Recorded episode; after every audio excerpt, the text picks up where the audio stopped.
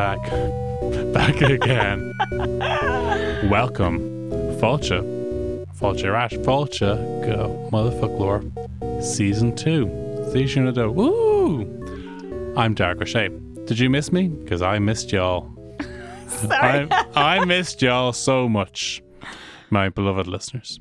Both of you. we missed you as well. In fairness, it wasn't the same. We ran riot without you. Um, Hmm. So we're very glad to have you back at the reins, taking care of us. Well, thanks very much. Welcome I, back, Dad. you know, podcast dad leaves for a few weeks to, you know, um, do dad stuff. And next thing you know, they're reading out pornography. Yeah, we got a bit wild, and then they had to they had to cancel us for a while, but we're back, guys. yes, n- now that the um, the moral majority have, have, have loosened their grip and Motherfoclóir is back on air after that scandalous episode, we are delighted. We're going to be talking about a lot of big topics. An awful lot has happened since I've been gone. yeah. Um. The I think the technical term for it is actually that the shit hit the fan. Um, and that's what's happened in the Irish language world. No, it hasn't. Irish language has been in the news, which is unusual for it. It's been in the English speaking news, which is even more unusual. Um, there's been a lot of talk about fadas, um, and that's been great. That's been really fun. Uh, I've been really enjoying being on the receiving end of uh, people complaining about fadas, which is great. Thanks, guys. Please keep on sending me emails. Um, don't. Um, yeah, so it's been a really tumultuous time. You had your big debut writing for the journal while I was. Yeah, I did. And what they say is true. Don't read the comment section. I did. And it was lovely to get that opportunity, and people were very nice.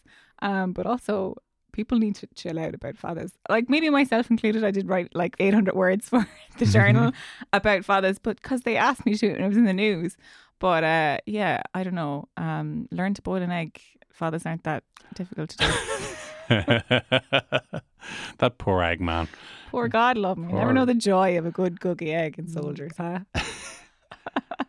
And also since we've begun, our dear colleague, Peadar Ó Caomhánaigh, has stood for election. He will be back on the show, but um, we won't we won't allow him to ply his political wares Yeah, on this wonderful He's show. been he's been undermining all of us all along. He's been trying to sell his get his name out there using the show. No, he hasn't. I'm very very proud of him. We're very excited for him. Um, I'm hoping to go to Clondalkin to try and get a selfie with one of his posters for the laugh, because I saw that he put up his posters recently. So we're all very excited for for Peadar and we wish him well. So Peadar is, is running for Dublin City Council in the Clondalkin borough.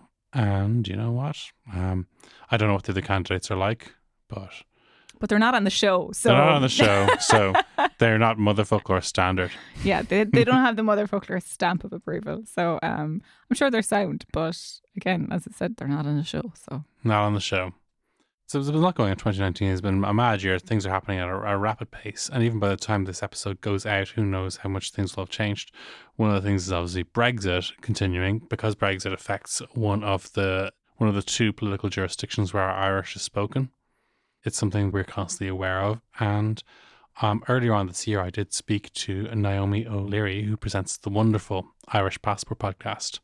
We were talking about what 2019 might hold in terms of how, how rapidly certain political events can change. In particular, we were looking at how the Eighth Amendment, how quickly it went from this is this isn't going to happen, there's no political will to make this change, and how within a year of that we went to actually having the referendum passed by a substantial majority and legislation being passed. And then we were thinking about another uh, elephant in the room politically, uh, and how that might, how Brexit might bring that to the fore. So I'm just going to go to that clip now. Bear in mind now this was recorded a few months ago, and how much has has changed since then.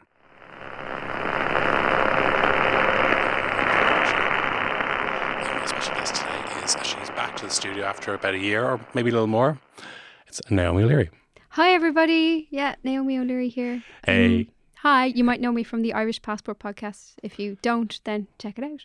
Irish Passport. I'm quite happy to plug it. It is a wonderful, uh, um, it is a wonderful podcast all about high level looks into t- topics that affect Ireland. Thank you very much, Darach.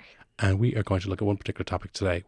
Um, near the end of the 2018, the legislations subsequent to the Eighth Amendment referendum. What the legislation is the Oh regulation of the termination of pregnancies bill. That's it. Yeah, The regulation of the termination of pregnancies bill passed, and it was marked online and offline that this happened within a year of the Taoiseach not actually wanting a referendum at all. And in that, within those 12 months, a lot happened. There was a citizens' convention, there was referendum, there was there was the post-referendum discussion on the legislation itself, very, and various court challenges, and then it was Yeah. passed into law.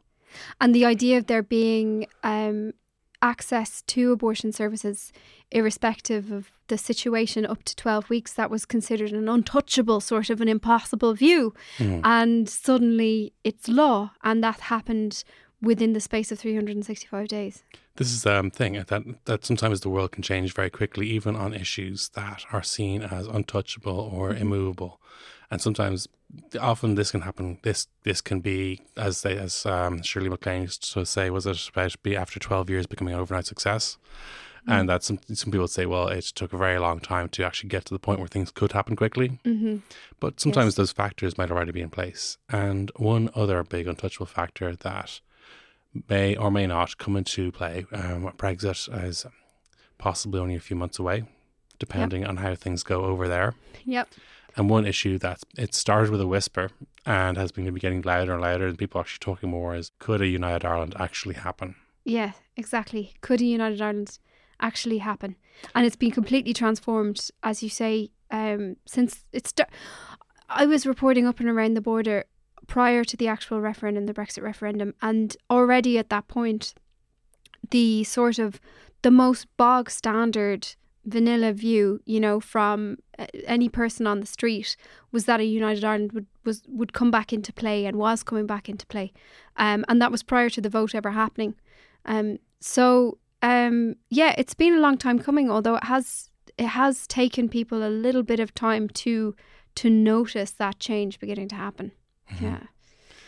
And it's a lot. I mean, there's been, I suppose, in the in the past ten or so years, there's um, and particularly in the, in the 21st century, when people look back and we're getting close to being quarter way into this particular century, it's Mhm. shocking to think, and people are actually beginning to look back and think, well, these those certain events shaped it. People think about Ireland and Britain and the the United Kingdom and those parts of the world that speak English very differently than they did in the late 20th and early 21st century during the I suppose the Bush Blair eras there was this the concept of, of the Anglosphere being the the the place where everything good in human civilization had come from was widely held by people who only speak English Thank God we moved on from that. and yes and now I think maybe that people don't I mean I think you'd like to think that less people accept that reflexively or maybe people who Mhm. who thought that realized that maybe they were wrong hmm that there was the there was in America there was a huge after 9-11 there was a huge cult of Winston Churchill people re- revisiting and idolizing this man who Mhm. uh, was I mean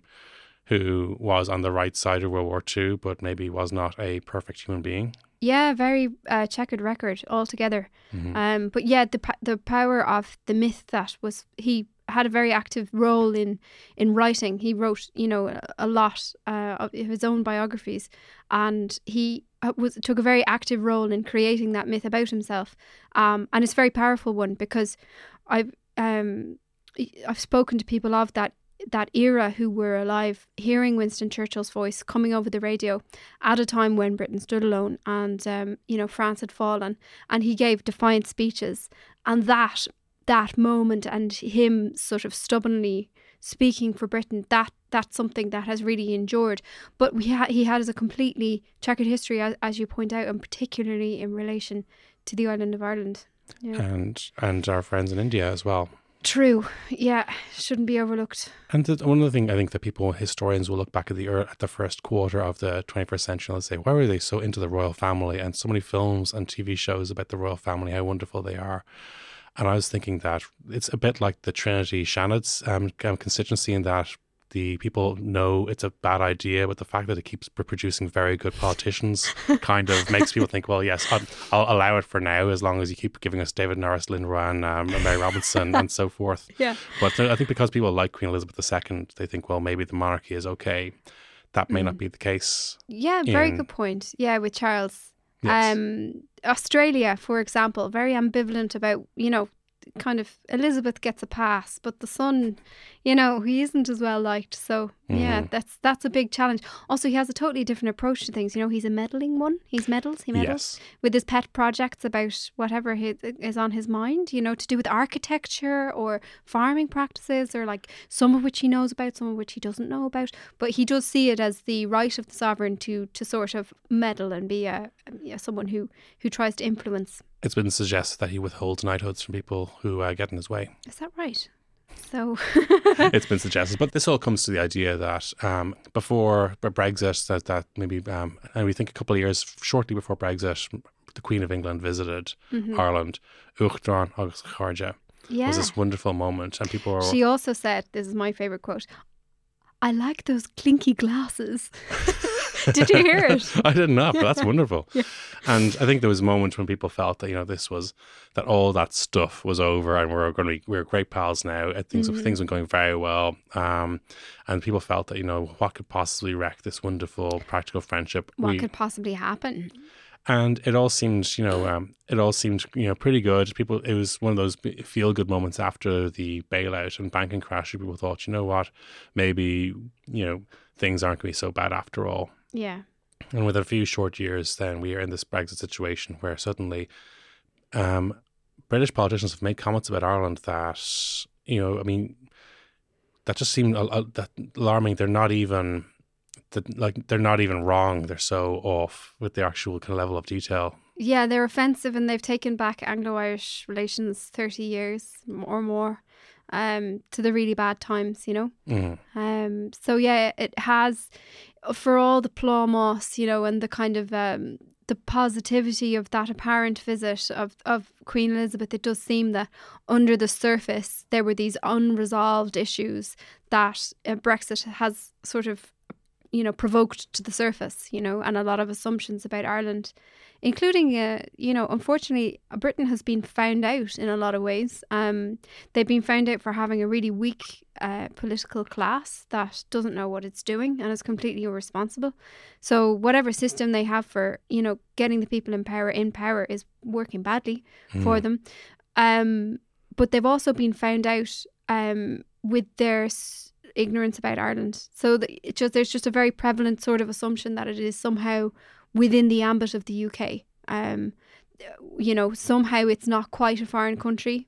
You know, um, and so that's just been demonstrated at pass after pass with with every kind of uh, question that Brexit brings up, whether it's to do with sort of customs, like where do you put the customs, Yeah. or you know, um, or the assumption about what Ireland should do. Like that was just it's very very widely assumed um, until quite recently, and still among some people that Ireland would just you know leave the EU as well because because Britain had voted to do so. This has been the the funny thing, and the this idea that you know, well, of course Ireland should, and this there's been there's been a real kind of stop trying to make Irexit happen. That this every now and then people who maybe anyone who's worked in radio knows sometimes uh, guest cancels and you need to whip up a debate out of nothing at the last minute.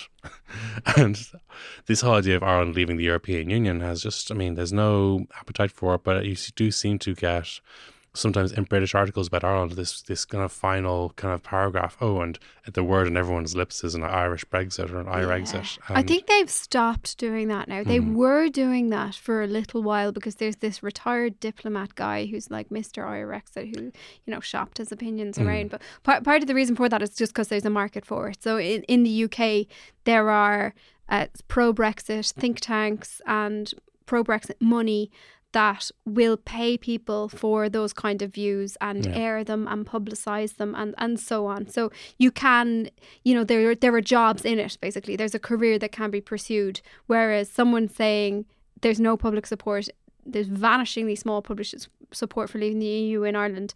Um, that doesn't necessarily get the same rewards. Yeah. yeah. yeah. Even though it's true.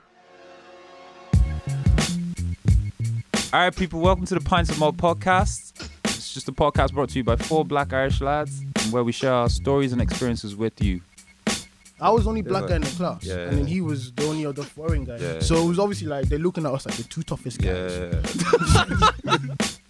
the funniest thing of my secondary school was how much they remixed this guy's name. Oh boy, days. what, what was it? They've made it. Ah. What, Jibala? Oh, What- yeah, what Bo- from What- Bolan. My name is Bolan, Yeah, right? Bolan, right. right. They've made a bowl of ham. Lady. well, they went Boblahan. And then there was All right, bubbles. Boblahan. Bubbles. like what? And there was bubbles. Fam. Because man's talking all this talk. Can you Yo, swim? Listen, Man can't swim. What Man's mean? missing his nebule bone as well, bro. Do you know? Do you know when you when your teachers say, "Oh, call you by first name"? Yeah, it's in our veins. I'm sorry, I man. can't. I had like three years of just on top. No one challenged me. Everybody, everyone knew Femi's gonna do a Willow Loco back like Daddy Shoki. Yeah? As Femi said, we're the Pints of Malt podcast. Don't forget to subscribe on Apple Music and Spotify to stay updated on our latest episodes. amazing. Amazing. the context of Brexit is effectively is the very thing. The fact that United Ireland has been talked about, the idea is, and this mm-hmm. comes down to people who would typically have been very happy with their, but in, in Northern Ireland, who are very happy with their British identity and very happy to be part of the United Kingdom economy, and very happy with the, I guess the with the with the package of taxes and versus benefits mm-hmm. and so forth that they get for for being a, a part of the United Kingdom while living on the island of Ireland that they are questioning this in the context of the uncertainties around Brexit, and they're looking at, they're comparing that to the possibilities of being within, staying in the European Union in a democracy. Well, um, the key constituency I think that we need to talk about is the people who are in the middle, Yes. um, which is a, a growing group in Northern Ireland according to the survey data that we have. So people who do do not either strongly identify as kind of Irish identifying nationalist or British identifying unionist. There's a whole group of people who are sort of neithers. Um, and according to the survey data that we have, this is the key swing group that is affected on the question of United Ireland, depending on how Brexit works out. yes. Um, and also, the other thing that's happened, the other trend, is that a kind of a dormant Irish nationalism in, in Northern Ireland, which had sort of accepted the, the status quo, that has been reactivated by the threats that are posed by Brexit to that community, which are very real and very serious and recklessly, thoughtlessly done. We are now in 2019, we are 20, 22 years after Good Friday Agreement. So there are, we have a generation of voters who have no memory of the troubles. hmm Um, when so it was suggested that the the Irish for a selfie was féinphic, and someone said no, we should say féinín. It's consistent with the word selfie. And one of the one of the challenges to the view of using féinín instead was that féinín was a young Sinn Féin voter Right, yeah, who had no memory of the troubles. right. And there's been a lot of alarmed comment on how if you had gone back in time and you had told someone in 1997 that Gerry Adams in 2019 would be seen as this cuddly, avuncular granddad figure and Tony Blair would be seen as a war criminal among young people, that people Wow. would be stunned and horrified. Yeah, you're you're right. You're absolutely right. Like when Tony Blair appears in public, he can't be sure if someone trying not to make a, a citizen's arrest on him. You know, which has happened in, in various restaurants where waiters have accosted him and so on. Uh, whereas Gerry Adams does a walkabout and he's fucking mobbed. But like, I've seen it with my own eyes, it- w- walking around on um, on Henry Street. You know, and people kind of flock around him. He's a big celeb, and I, part of the reason mm. why um, that's a thing, I think, is so, it's it's something to do with the humor of the internet, where he's become a sort of an icon mm-hmm. and, and like a kind of an absurd icon at the same Yeah. time. You know, with his his he's got memes Yeah. like rubber ducks, for example. people send him hundreds of rubber ducks because they know that he likes them. Now he's come out with this cookbook and everything. So yeah, he works somehow in the mm. in the kind of the Twitter environment with that kind of humor.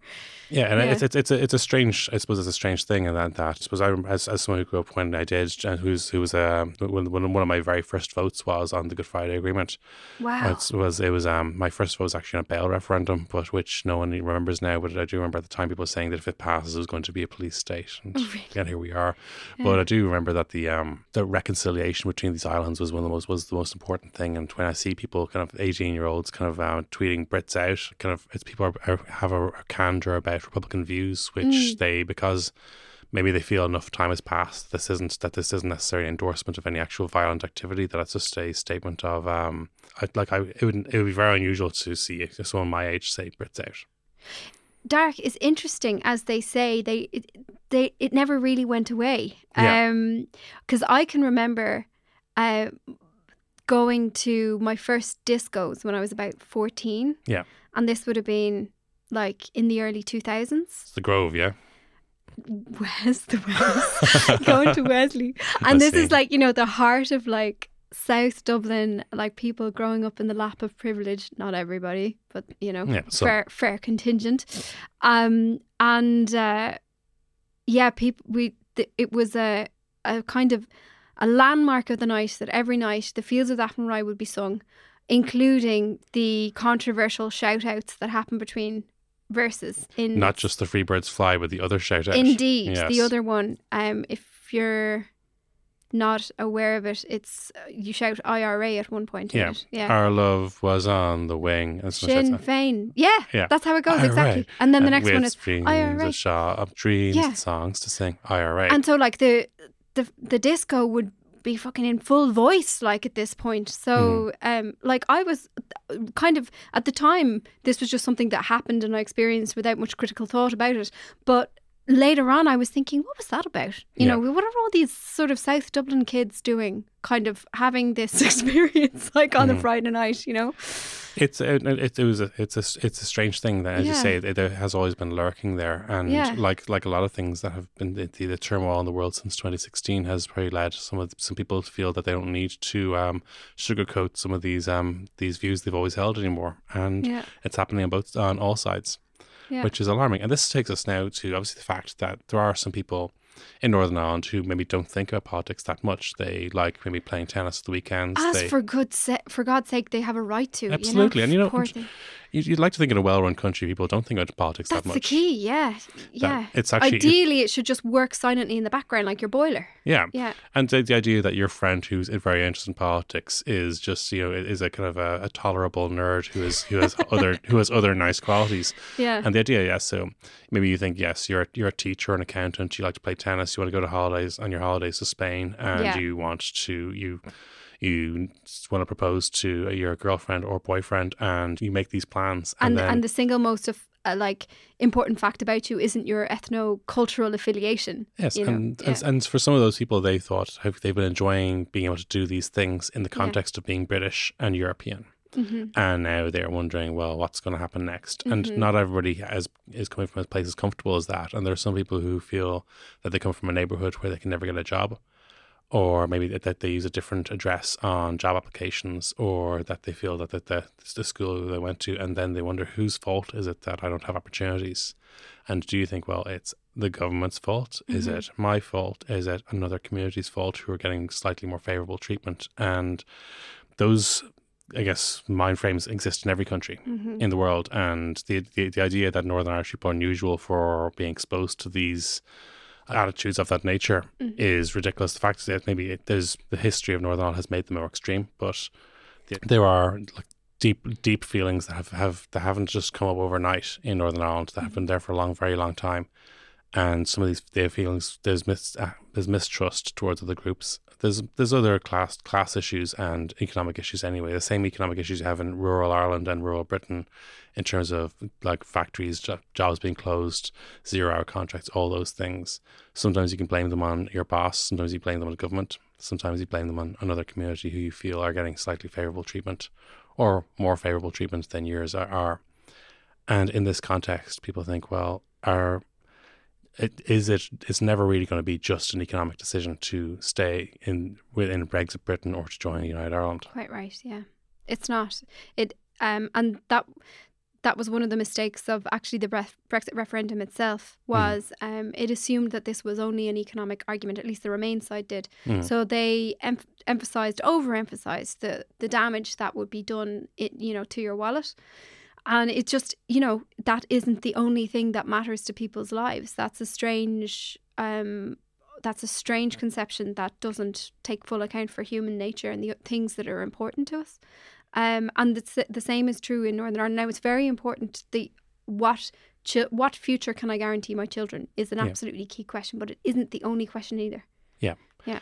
And it's funny, particularly when you consider the Scottish independence referendum, when and how, how that was near, how that how close that came to passing, and one of the mm-hmm. things that kept the the Remain side in that, one of the reasons they won, and and one of the reasons, first of all, that leaving did so well, and it's, it's weird to think that people said, "Oh, we can still have the Queen as the head of state of, of, of free Scotland," and that mm-hmm. was it was weird that some people felt, "Oh, that was the only thing that was stopping me." and That was a fascinating whole thing. I, I, I reported on that from Glasgow, which actually Yeah. voted to leave the UK. If Yeah. you can believe that. Now, it's a kind of a fight about which is the third largest city of the UK, but some people think it's Glasgow. And it, the, the fact that it would vote to actually leave the UK is really stunning, you know? Yeah. Um, and yeah, like like you say, the, court, the sort of like key issues in some ways were sort of arbitrary. Like, what about the pound? You know, people sort of just found the pound reliable. yeah. Not so much sense, I might say, but yeah. You're telling me, God, but it's, it's and then the weird thing, and then people said, "What about Scottish soldiers who sworn on, who sworn they to defend the United Kingdom? Like, like it, it's going to be heartbreaking for them." I thought, you know, the poor Scottish soldiers, you know, who swore to defend the United Kingdom, and you know, they're going to be like, will they be Scottish soldiers for Scotland now? I had one of the things some of my English friends were saying to me was like, I believe in self determination, right? Yeah. I believe in democracy, they would say. But yet at the same time, if Scotland leaves the UK, then we're just going to be condemned to a conservative government forever, and Na- Labour will never get into power because they'll miss all of those Scottish votes. Yeah. And I'm like, that is your affair. Like, you know, if that's uh, like, if you think there aren't enough Labour voters in England, then you need to go out and sort of campaign for them. You know, like it's Mhm. you can't kind of keep a like a hostage population just to kind of shore up the number of Labour MPs in the Parliament. It's- like that's yeah. nuts. It's the strangest thing, particularly when you see that. I mean, they they, they know they know the first past the post system is nuts. Yeah. They like they know that John Major got a bigger vote, a conservative vote than Thatcher ever got, but he lost seats because he was getting these North Korean majorities in the home counties. and you know, and he, he was very popular with the warm beer Tories. But then, Yeah. I mean, the, and the idea is, oh well, you know, if um if Scotland leaves, we'll, we'll be stuck with this very very imperfect democratic system that we can't change for some reason because it's yeah, it, it's it's it's an alarming thought, but. Yeah. I suppose this gets back and we, and the Scottish referendum. One of the things that did come up in the actual debate when when, it, when I was getting to the wire was what'll happen the day after, what'll happen the week after, Mm-hmm. what what will the transition be like, Yeah. and and this got me thinking because we when we're talking, there's a lot of talk at the moment about the transition arrangements for Brexit, for Mm-hmm. how customs are going to work, how how insulin, how medical supply is going to work, Mm-hmm. um, what's going to happen with certain European regulations. Will Yep. Will people still be able to see European food safety regulations on food if the if the if they aren't also the British regulations? Can people still insist? And there's lots of things people just did not think about a while Mm-hmm. ago. And this is say, and let us say, as we know, his, as as the eighth referendum has shown us, history can move very quickly. If Yep. there's going to be a United Ireland in 2020, this is the key thing. It's uh, it hasn't been thought about, and that it it has a lot in common with Brexit in that sense because a united Ireland sounds like a simple idea, but it's actually very complicated. There's a, a lot of questions like, okay, so for example, uh, does Stormont persist as like a kind of regional parliament? Yeah. There's an argument for that in that if there were to be a united Ireland, you would have a new minority.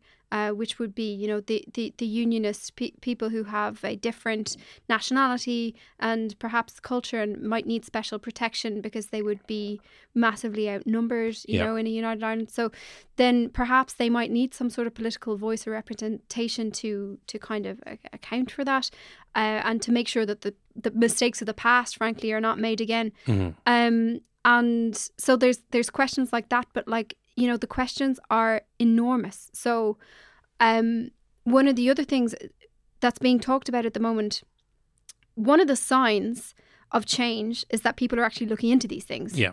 And there's been more sort of economists looking into the question and saying, hmm, how could this work out than there has been before. Basically, we just didn't have this info. But there's been a series of economists who have looked into this. And what you can conclude is basically it all depends on the type of United Ireland. Just, just as it depends on the type of Brexit that you get, the economic outcome depends. So it depends on questions like, for example, all those public sector workers in Northern Ireland who've been paying into their pension for all those years, you know, Yeah. uh, do they do they get paid that pension pot from, you know, like the the Treasury, the UK Treasury? Yeah. Or does Dublin have to take over those liabilities? Like what what kind of liabilities continue um and and which which are which are left behind? And the the outcome of all those unresolved questions decides the how how economically sort of easy or difficult it is. Um, yeah, This is one of the things we know that there's thousands of people in Ireland who declare their taxes in Ireland who declare a, a, a British state pension or a British public sector pension. People retire, they move here. We already have thousands of people living in the public, and like if someone has been working in the in for the the British civil service all their lives or or for a local authority all their lives, why wouldn't and and they, they decided to move to Donegal the day Yeah. after Brexit, they'd still be getting a Brit- this British pension. Why not just have that that way? And we were told for years that the, the idea that um, that Northern Ireland was just a huge expense on the British taxpayer, and that if unification would cost the Republic um, a huge amount. But the next thing is the chunk of tax that goes towards the military is one of the other things. And then, yeah. but you said that you, there's different people who have different opinions on what this actually might well, be. it, it just it just depends on the circumstances Mhm. of the uh, of the kind of deal with Britain, just Yeah. like just like Brexit. So it depends on the atmosphere of cooperation and collaboration, and uh, whether it's all agreed happily and that kind of thing. The outcome of the negotiations. Um, frankly, uh, the issue of United Ireland has gotten attention in the EU in the way that it hasn't really done before, partly because of the Kenny clause, the thing that Enda Kenny got into the um, the very early stages of the Brexit negotiation, which was is there if there ever is a United Ireland, it's automatically in the EU. It doesn't need to apply for membership, which is Yeah. very key. Um, so, but f- because of that and other reasons, and Brexit in general, people are talking about this in the rest of the EU and in Brussels in a way that they weren't before, and they're kind of aware of it. And as newcomers, perhaps to this whole situation, the the idea of a small island having sort of one political jurisdiction rather than two and having two of every system hmm. has a certain logic to those newcomers. So you will hear it often from French people or German people or Yeah. Dutch people, th- those who I speak to, like, wouldn't the United Ireland fix this whole Brexit situation? Wouldn't that take away a lot of the complications? So I think, given that sort of attitude in that context, and the frankly how small uh, Northern Ireland is, and Ireland in general, uh, in the in the European context, I think we could probably count on European support and help uh, for stuff like you know uh, uh, peace building projects, that kind of thing. So there's a bit of a money tap from London that has been going on. It's very important to remember the EU money tap that there is as well. Um, but just just to run through some of the figures so that people are aware of how things stand in terms Yes. of public opinion. Will I will I kind of lay it out? yeah, drop it, drop it on me. I'll drop it. Okay, so like in terms of uh, the the Republic side of things, uh, it's this, this sort of uh, canard that everybody accepts is that Northern Ireland is massively expensive, right? But that might not necessarily even be an obstacle, even if it were to work out that way, because uh, according to a, a survey last year. United Ireland still has 60% support in the Republic, even if it costs 9 billion euro a year, which is incredible. Um, Okay. Yeah. And nine billion being, I guess, the figure was was was arrived at in the context of. Um, a previous study, which I can't remember Mhm. exactly. Um, just to illustrate how Brexit affects this debate, and uh, if if the cur- if the deal that Theresa May managed to negotiate with the EU is passed, you get a thirty percent support for United Ireland that's rock solid, and an eighteen percent maybe. So it has a very slight majority. If, um, or it's pretty much 50 50 actually, to be more fair, it's pretty much 50 50 between uh, remaining in the UK and United Ireland if there's no Brexit at all, it's just no question. There's a there's a like a large majority support for staying in the UK. Yeah. In that circumstance, if there's a no deal, totally changed. There is a decisive United Ireland majority, um, and it's it's a solid block of of of about forty eight percent in favour compared to a good 10 points below that for the UK. So it's really decisive depending on how Brexit actually turns out. Um, but like we say, there's this massive like issues that need to be dealt with, like fears of the unionist community, which are quite legitimate. Like things like would if if if United Ireland happened, would there suddenly be all this prosecution of issues from the Troubles? They're very worried about that. That there would be some kind of uh, retribution that would happen. Yeah. And also, would their identity continue to to exist? Could it be sort of squashed out by this huge new sort of Irish identity identifying majority? Would that would they be protected in that way? I can imagine how upset everyone will be if we were all told we're going to get a bank holiday day after the twelfth. Imagine how that's the thing. upset people would be if we had an extra bank holiday? Well, that's a good one. Yeah, more bank holidays. Bank holidays for all. Yay! Uh, but yeah, no, there are contentious issues. Like another one is the use of Irish, for example. At the Mm-hmm. moment here, Irish has special status, and for some jobs, you have to have Irish. Now, that becomes very difficult to, to sustain if you suddenly absorb a huge mass of British citizen, citizens who haven't had the opportunity to learn Irish and don't have it as part of their sort of cultural background. Yeah. You can't discriminate against them. So then the things like the status of Irish in certain contexts and the requirement to have it, that needs to be reconsidered. And some of these issues are very contentious. It's, it's not. It's, they're not going to be easily resolved. What happens to the flag? Do we keep the same flag, or do we try to include, you know, our new uh, citizens in in another in a new flag of some kind? And that people have very passionate opinions on that Yes. because you know the tricolour is associated just with the IRA by many people in the north. So yes. In spite of what the three, in spite of what the digital three exactly. specifically mean, and that's sadly and Mm. ironically, even though it means the green and the orange and peace between them, Mm. that that is actually the current association that people have. Some people, yeah. um, but um, there, just to kind of explain why why people's views change so dramatically depending on the kind of Brexit is because there are huge things at stake for the people of Northern Ireland in Brexit. Yeah. Apart from the huge economic fallout, which we know about already, it's already a small territory, and both of its main, like you know, its its immediate markets that are around it are at risk in in in, in case of whatever happens. Brexit, you know, if Brexit happens, you know, there is disruption to either Britain or or, or cross border trade. So that's a huge issue, and then um, there's the things for all the Irish citizens that live in Northern Ireland that they currently have that they might not have in the future. It's just un- it's just unknown. These Yeah. things like the ability to go to any university in the EU and pay EU local fees, for example, not decided.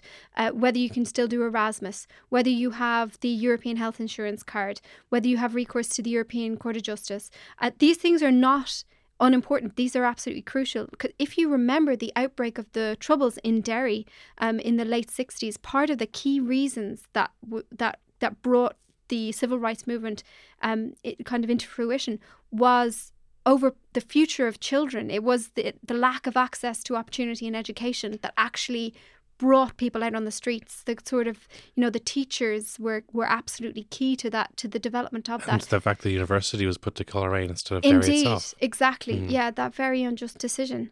And speaking of, of Derry, you and I were looking at a map of Ireland before we started recording. Yeah, we did. And yeah. one of the things you notice is, and people can talk about, say, there's the problems of there's problems with rural Ireland. Problem, There's Mm-hmm. problems with Dublin, as we all know, with housing costs and other and homelessness and other sorts of social problems. Yep. There is a situation where if you ignore the border for a moment, you just look at the island and you look at the northwest corner from Derry down to Athlone towards Galway. Yep. And this kind of chunk, this is a chunk of Ireland that has two airports, two universities, several kind of significant companies, um, some decent sized towns, and housing for under a hundred grand, uh, decent housing for under a hundred grand.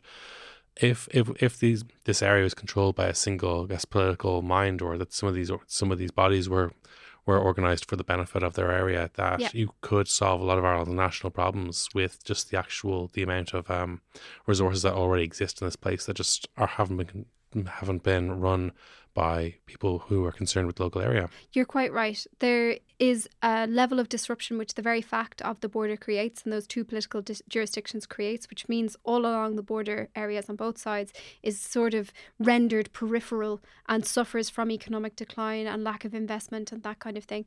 And you're right, if considered as a northwest zone, uh, this is the most deprived part of Ireland if we look at it economically in terms of people's incomes and that kind of thing. Um, it could it has so much potential Hmm. and with the right kind of investment and the right put together plan which isn't based on uh, you know con- on, on partition basically Yeah. then there is enormous potential for that for that corner of the island you're quite right I think we'll leave it there. I- We'll definitely be visiting this topic again because it is exciting and it's interesting and it is something that um, people have strong views on. and the world can change in the blink of an eye No, thank you so much for joining us today. thank you so much dar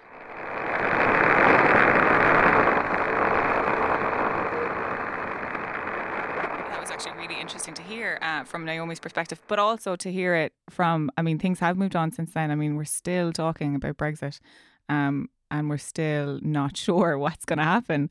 Um, and it's really interesting eh, to see it even how things in Northern Ireland have progressed. I mean, things have gotten, you know, the spotlight has been shined on Northern Ireland for both and negative reasons. Uh, positive being the unbelievable success of Derry Girls and Yeah. how that's shined an unbelievable light and a positive light in Northern Ireland where normally it doesn't get a light for anything except something negative. negative and it's it's it's just been such a, a groundbreaking show and then also the really tragic killing of uh, Lyra McKee um, just a couple of weeks ago um, in Northern Ireland in Derry and how this has just changed the the I mean this this is the throwback effectively to things that went on you Hmm. know before my time. I I was born in 1992 I don't really remember terrorism in Northern Ireland. I I remember being a teenager and reading a book where the character in the book was leaving the uh, the Twin Towers at 9/11 so the, the premise was they were le- they were in, caught up in that. And I remember the person the character in their head saying terrorism is something that happens in Northern Ireland. And that was the first time as a teenager that I was like, wait, terrorism hap- I thought we just had troubles. And Yeah. that was my interaction with it because I don't remember it. So it's just so bizarre to be back there and to be back having that discussion about the validity of Good Friday and all of that. And it's just such a bizarre place to be in. It really is, and it's just it is something tragic, particularly when you think someone like Lyra, who who was such a promising and talented writer, was was listed in the, in the thirty under thirty just last year, and this this is something that should have been just a memory of her childhood. The idea that say we, she would have been a small child when the Good Friday Agreement was signed, and just even in, in that scene in, in the end of Derry Girls, and I remember um I remember when when Bill Clinton came to, to Northern Ireland and was, was speaking, and the idea that, that this was finally going to change, and the amount of progress has been made since then. The amount of people, um, I've, Girls is very special to me because the main character is called Erin and growing up in Northern Ireland in the 90s. Uh, my wife is called Erin, grew up in Northern Ireland in the 90s. And I mean, it's great that people much younger than us get so much out of it because they relate to how teenagers are. People my age think this is exactly what, you know, my adolescence was like and just the, the amount of things that we're going through. And that that last scene just talking about how it's a, a, kind of a, young confident city with so much going on. Yeah. and is there's really like um politics i mean it's it's something we shouldn't it should, that shouldn't be that interesting. It shouldn't be that engaging. It certainly Yeah. should never we like, like to think in a well run in a country that's where things are are going right it should never be something worth killing for or dying for. And these things shouldn't even actually come up this Exactly. It should be something a niche interest for boring people. And it's so suddenly your identity and who you are becomes central to it, and your identity in terms of of where you your allegiance is beyond Brexit. You know, are you Remain? Are you Leave? And then in Northern Ireland, you know, where do you identify? Do you are you Unionist or Republican? Suddenly becomes so central, and it's always been, you know, it's always been there, but but probably less so. Um, and it's just it's become weaponized for so long and it's becoming weaponized again and it's just so frightening to see that. And then you see this discussion of of united ireland which for the first time feels like it might it's not a pipe dream anymore. It is something that does make a lot of sense. Um and so you know that these these discussions are being had again and this this idea of but I, something i thought that naomi said that was really interesting was this group of people that are now suddenly they're not Irish or they're not English or you know British. They're Northern Irish. They're this group in the middle that I just think is so interesting that that group has developed. And you know what are what are their hopes for it? And I know you know Naomi's quoted statistics, but um, it's really interesting to see that development. Whereas I don't know, thirty years ago, less than thirty years ago, in Northern Ireland, had you asked people, I'd imagine that that that group would have been a lot smaller. It would, and it's a it's a funny one. I know Gary Lightbody from Snow Patrol gets a lot of slaggings, and um, because when he plays in Scotland, he says, "Yeah, it's great to be back for the home for the home team." You know, because obviously they formed in Edinburgh. Snow Patrol formed in Edinburgh. Gets slaggings then when he's in London. He says, "It's great to be back home in London." He's in, in Dublin. It's like, yeah, the Ireland, the home crowd, and he's in Belfast. Yes, this is the home crowd, and technically they're all slightly true. Yeah, and they're all, but at the same time, it's a um, it's a comp. He didn't um, it's a complicated having have an identity where you grow up in a in middle class Belfast. They go to uh, Campbell College, I think it was, and then go to university in Edinburgh, work work in in the in the London music scene, and have some relationship with Dublin. You probably do feel partial identity with all those places. Yeah, exactly. And he was being interviewed by Mark Carruthers a while back, and he was asked about you know the United Ireland, and he just wants to sing songs about chasing cars and chocolate. And he said, "Well, maybe before United Ireland, we could have a United Northern Ireland." Yeah, and I think that's probably the main. That's so lovely. Like that's probably the main thing that I think is important. Like, I mean, secession isn't new. There's, the- I mean, we have this idea that borders are static, and we, we've always been the way we've always been, but that's not the case at all. I mean, Kosovo's only a state since 1999. That's the most. Re- uh, South Sudan, um, is is a pretty recent state. You know, borders change constantly. Um, so it isn't, you know, there's all these issues around, you know, administration. What would you do if if Northern Ireland became part of, of, of the Republic of Ireland? But it's not necessarily those those those hurdles can be jumped. But like you said, and like Gary Lightbody is saying, Mhm. the bigger question is: Are you going to unite the people first? And how do you do that? How do you bring back? I mean, there's a fracture that's happened, and I mean that fracture is arguably not being helped by the politics that um, are currently representing Northern Ireland. Um, and a lot of things need to be done in terms of rights in Northern Ireland. People are being left behind again by, and I include ourselves in that as well because we're not doing. I mean, I know okay we don't have legislative power over Northern Ireland, but we still have a vested interest in the people of Northern Ireland. And yet again, people in the Republic of Ireland have forgotten Northern Ireland, and people in mainland Britain have forgotten Northern Ireland, and it's terribly sad. Um, I mean, these are the people who will suffer most from Brexit. This is obviously a topic that will probably pop up again. We are going to have some more more Northern Irish voices. Um, it's um, it's something we've been consistently trying to do. I've been con- constantly trying to get my wife on the show. she won't. She's too shy. But we know that the, the podcast and the Twitter accounts have a substantial Northern Irish following from a political and social spectrum. This is something that will will be continuing to go on. But the, I guess the most important thing is that um, no, there's no, there's no one most important thing is if something like this does come on the agenda, that it's not that it's not going to be necessarily triumphant or smug, Yeah. but so much as we actually get to talk about if we were going to start the republic all over again without making those mistakes, what would we do different? Yeah. Have those kinds of conversations and maybe talk about what a second republic might actually look like. Yeah. Let's- Before we invent it, let's imagine it. On that final note, I'm going to finish with this last thought. Human beings suffer. They torture one another. They get hurt and get hard. No poem or play or song can fully right a wrong inflicted and endured. History says, don't hope on this side of the grave. But then, once in a lifetime, the longed for tidal wave of justice can rise up, and hope and history rhyme. So hope for a great sea change on the far side of revenge. Believe that a farther shore is reachable from here. Believe in miracles and cures and healing wells. Call miracles self healing, the utter self revealing double take of feeling. If there's fire on the mountain and lightning and storm, and a God speaks from the sky, that means someone is hearing the outcry and the birth cry of new life at its term. It means once in a lifetime that justice can rise up and hope and history rhyme.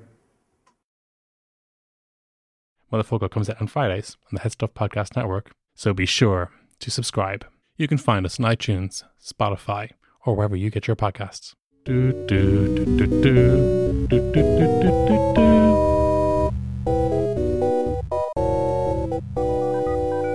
This has been a production of the Headstuff Podcast Network.